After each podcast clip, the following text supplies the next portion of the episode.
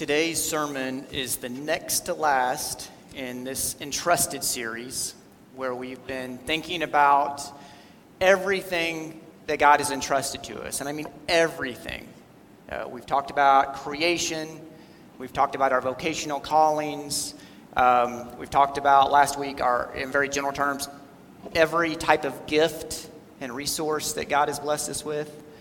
And today we're going to turn our attention uh, to probably the most personal of all of the things, and, and probably the thing we think about more than anything else, at least practically. It's part of every, everyday life, just like Ryan explained earlier. Our, our wealth, our finances. Um, I think more than any other people on earth, um, for Americans, our money is literally the bottom line in our lives. Um, the Tuesday's election this last Tuesday. Uh, you know, there are all kinds of surveys leading up to the election, what people cared about. Um, Pew Research Center published some survey results less than a month ago on October 20th. And they, they listed 18 categories of things that they were curious what, what mattered most to voters as they got ready for Tuesday. Um, in a national survey, uh, far and away, the number one answer was the economy. Um, eh, since then, I've heard lots of different surveys, you know, targeting different things, and it seems like they could find surveys to, to say whatever they wanted to. But, but that didn't surprise me too much, and it probably doesn't surprise you that we think often about money how much we have, what are we going to do with it. And uh, of course, if you've been around church for a while, you know that God says a lot about money in the Bible. Jesus spoke about money more than anything else uh, in, in the gospel books. I'm going to share with you a few quotes um, this morning. And the, the, first one is from John MacArthur, and it really kind of puts this in perspective. Uh, he says 16 of the 38 parables that Jesus spoke of deal with money. One out of 10 verses in the New Testament deals with money. Scripture offers about 500 verses on prayer, fewer than 500 on faith, but over 2,000 on money. The believer's attitude toward money and possessions is determinative. Um, so obviously, the, just, just how significant it is. Then uh, the late Billy Graham had this to say, kind of talking about the perspective of money. Said if a person gets his attitude toward money straight, it will help straighten out almost every other area in his life. That's what, that's what Billy Graham had to say about that. I, I, hope, among other things, that by the time we're done today, we, we won't think of money as just a part of, of life. It's a financial obligation, or it's just something that, that's kind of separate from our faith. Um, money and, and our dealing with our wealth is, is so connected with who we are as Christians. As we follow Christ, that should have direct implications on what we do with our money and, and our financial resources. So, in, in the message today, we're going to kind of begin by, by thinking about our attitude, our, our perspective on our wealth. We're going to start by uh, going all the way back to the creation story in Genesis chapter 1. And even though this passage doesn't mention money at all, um, there's some things for us to build on that are, that are very significant out of this. So I invite you to follow along with me. Genesis chapter 1, starting in verse 27. So God created humankind in his image. In the image of God, he created them. Male and female, he created them. God blessed them, and God said to them, Be fruitful and multiply, and fill the earth and subdue it, and have dominion over the fish of the sea, and over the birds of the air, and over every living thing that moves upon the earth. God said, See, I have given you every plant yielding seed that is upon the face of all the earth and every tree with seed in its fruit. You shall have them for food. And to every beast of the earth, and to every bird of the air, and to everything that creeps on the earth, everything that has the breath of life, I have given every green plant for food. And it was so.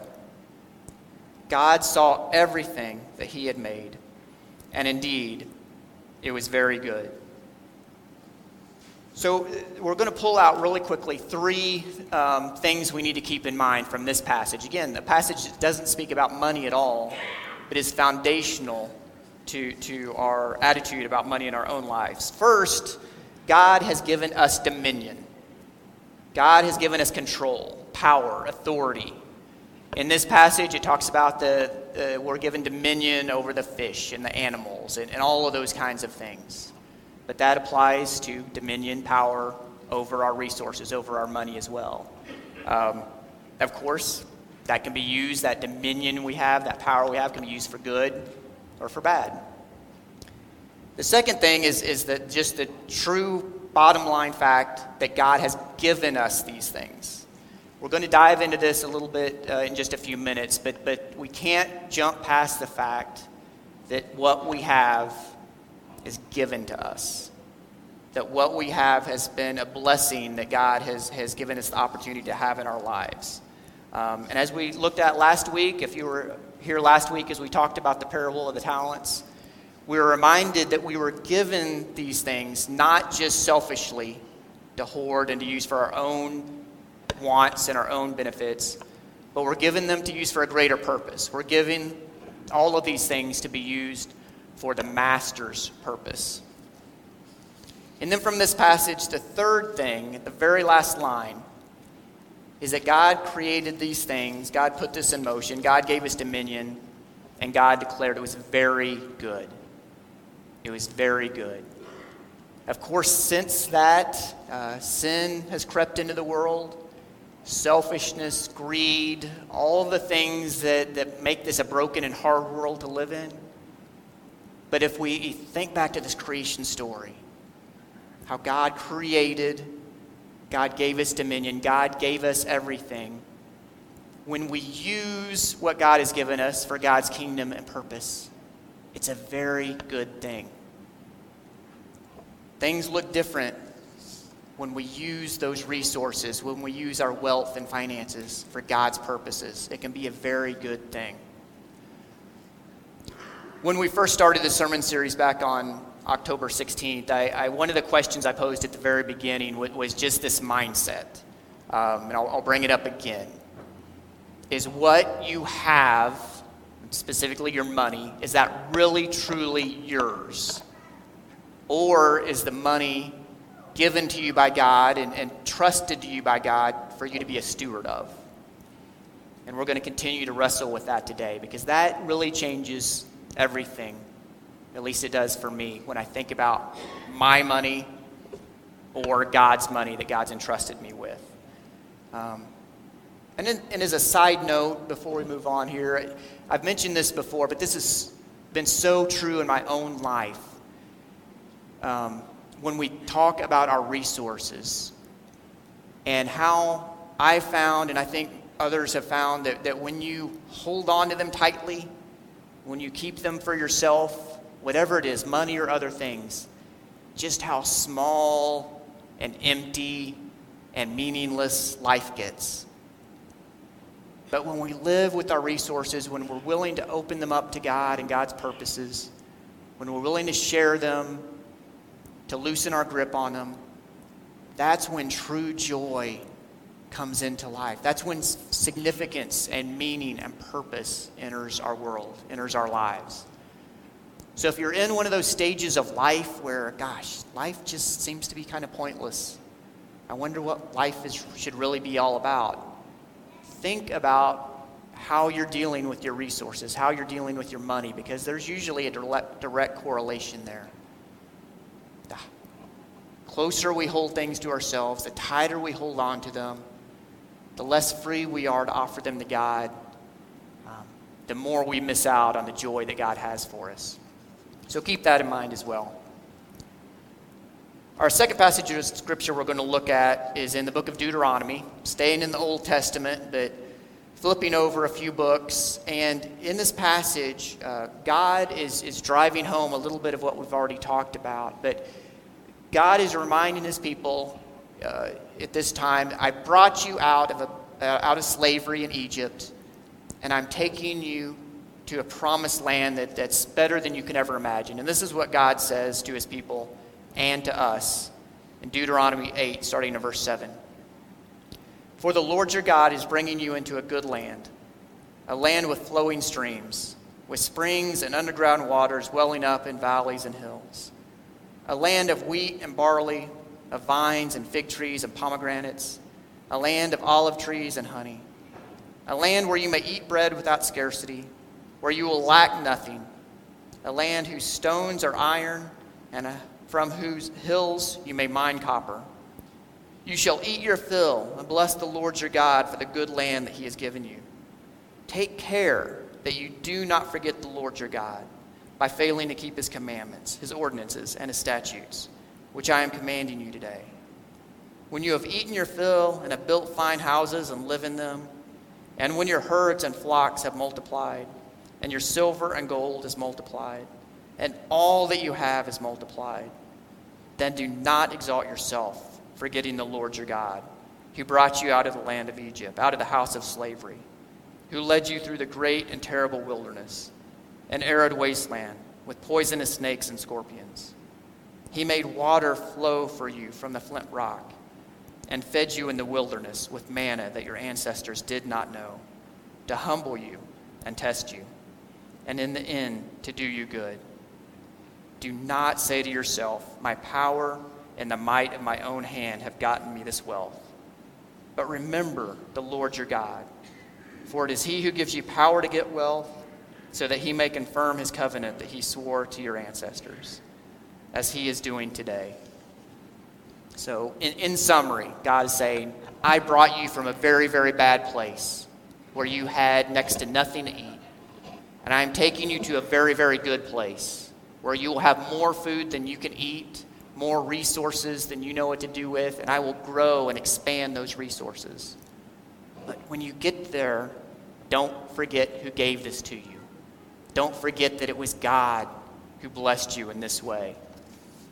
As God said in verse 17, I'm just going to repeat them again. Do not say for yourself, My power and the might of my own hand have gotten me this wealth. But remember the Lord your God, for it is He who gives you the power to get wealth. So, so that, that's, that's the, the overarching view, the, the attitude, the perspective of whatever we have, no matter how much is in our checking account, no matter how much the stock market goes up and down, what we have has been entrusted to us by God. So I'm going to get very practical in, in the next few minutes. I'm kind of a practical person, and I think money for us is a practical topic. Um, so we're going to look at, at, at three more things. Uh, two that are two that are, um, I hesitate to say this. Two that are biblical and one that's not from the Bible. Yeah. So the first one is is an Old Testament principle. Um, the Old Testament example of the first fruits. Um, Deuteronomy 26. This is one example of this. Deuteronomy 26, starting in verse 1. When you've come into the land that the Lord your God is giving you as an inheritance to possess, and you possess it, and settle in it. You shall take some of the first fruit of all the fruit of the ground, which you harvest from the land that the Lord your God is giving you. And you shall put it in a basket and go to the place that the Lord your God will choose as a dwelling place for his name. So, this concept is, as Ryan already talked about with the kids, that the fact that it's not the leftovers, especially when it comes to our money, that we're giving to God, but this age old religious practice of giving the first of the harvest, the first of the paycheck. And throughout Scripture in the Old Testament, this, this was for different purposes. Um, sometimes it was given to the, to the priests, to God's servants, to provide for them. Other times it was directed to go to the poor and those that had no support, had no help, to help them directly. But practically speaking, as we talk about our fin- finances, remembering to give back to God not the last, not the leftovers, but the first of what we have. The second principle is also from the, the Old Testament, and that's the, the Jewish and Christian principle of tithing. Um, tithe, of course, means 10%. In Scripture, the, the word or the term tithe was first used in Genesis 14 um, when Abraham had just won a battle and he gave 10% of the war spoils to um, the high priest at that time, Melchizedek.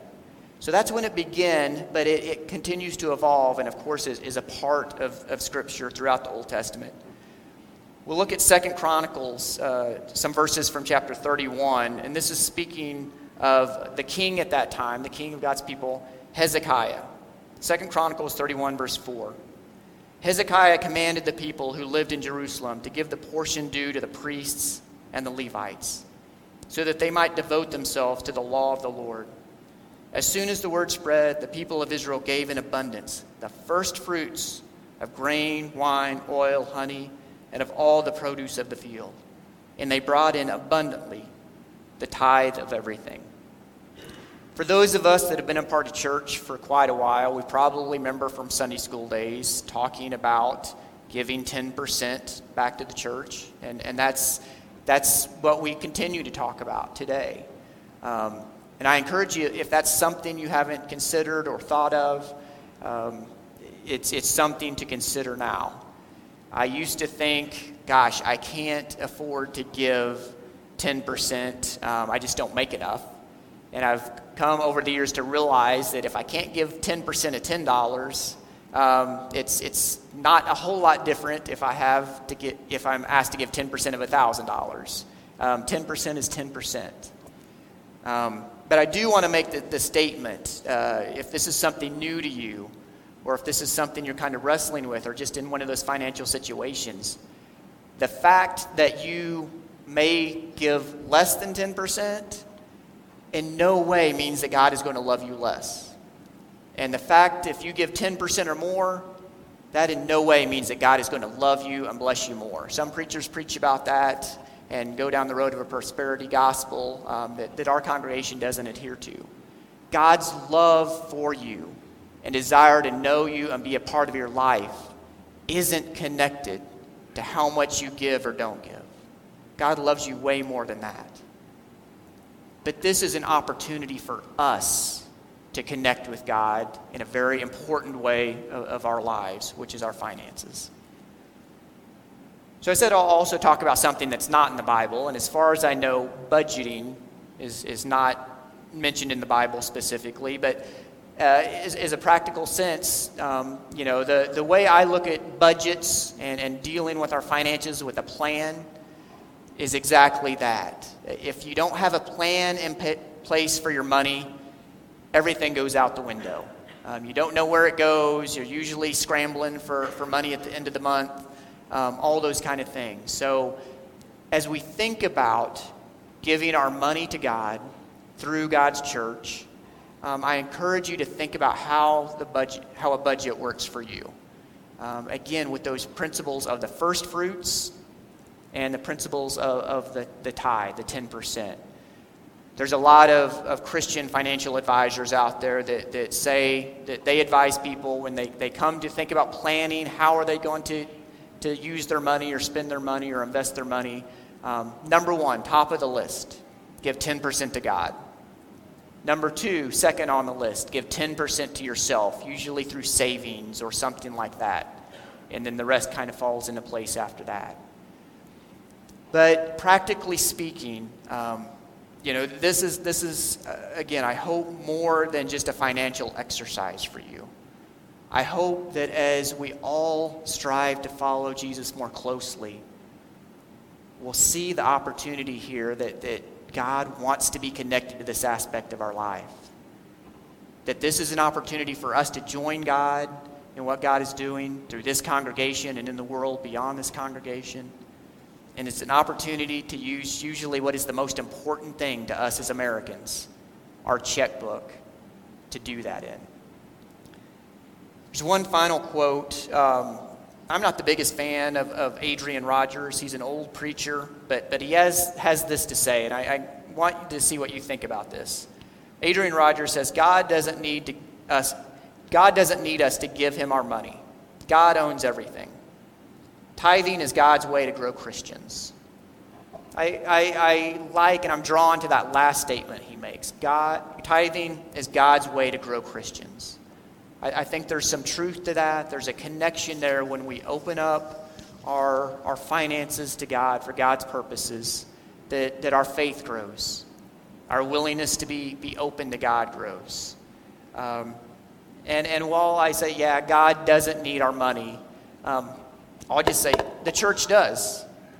To turn on the lights here on Sunday morning uh, to, for the maintenance of this building, for um, the staff, for the ministries that we're involved in, the teenagers that are on retreat this weekend, our Wednesday evening meal, the mission trips we take, on and on and on and on. That takes money. We, we know that. Um, so, tithing, giving of our first fruits to God through the church is very, very significant. And this is also very important to us as, as we are in this transition, as, as the pastor search committee looks to, to recommend a candidate to, to be our next lead pastor. These are very practical things that, that, in my estimation, any candidate is going to be asking about this church. How much does this church give? How much does this church, how, how willing are we to support missions with our finances and with our time and other resources? So there's all kinds of, of practical implications for this very, very spiritual topic. Next Sunday is what we call Commitment Sunday. Um, I just got this in the mail uh, yesterday. Uh, Carol and I received this at our house, our annual commitment card.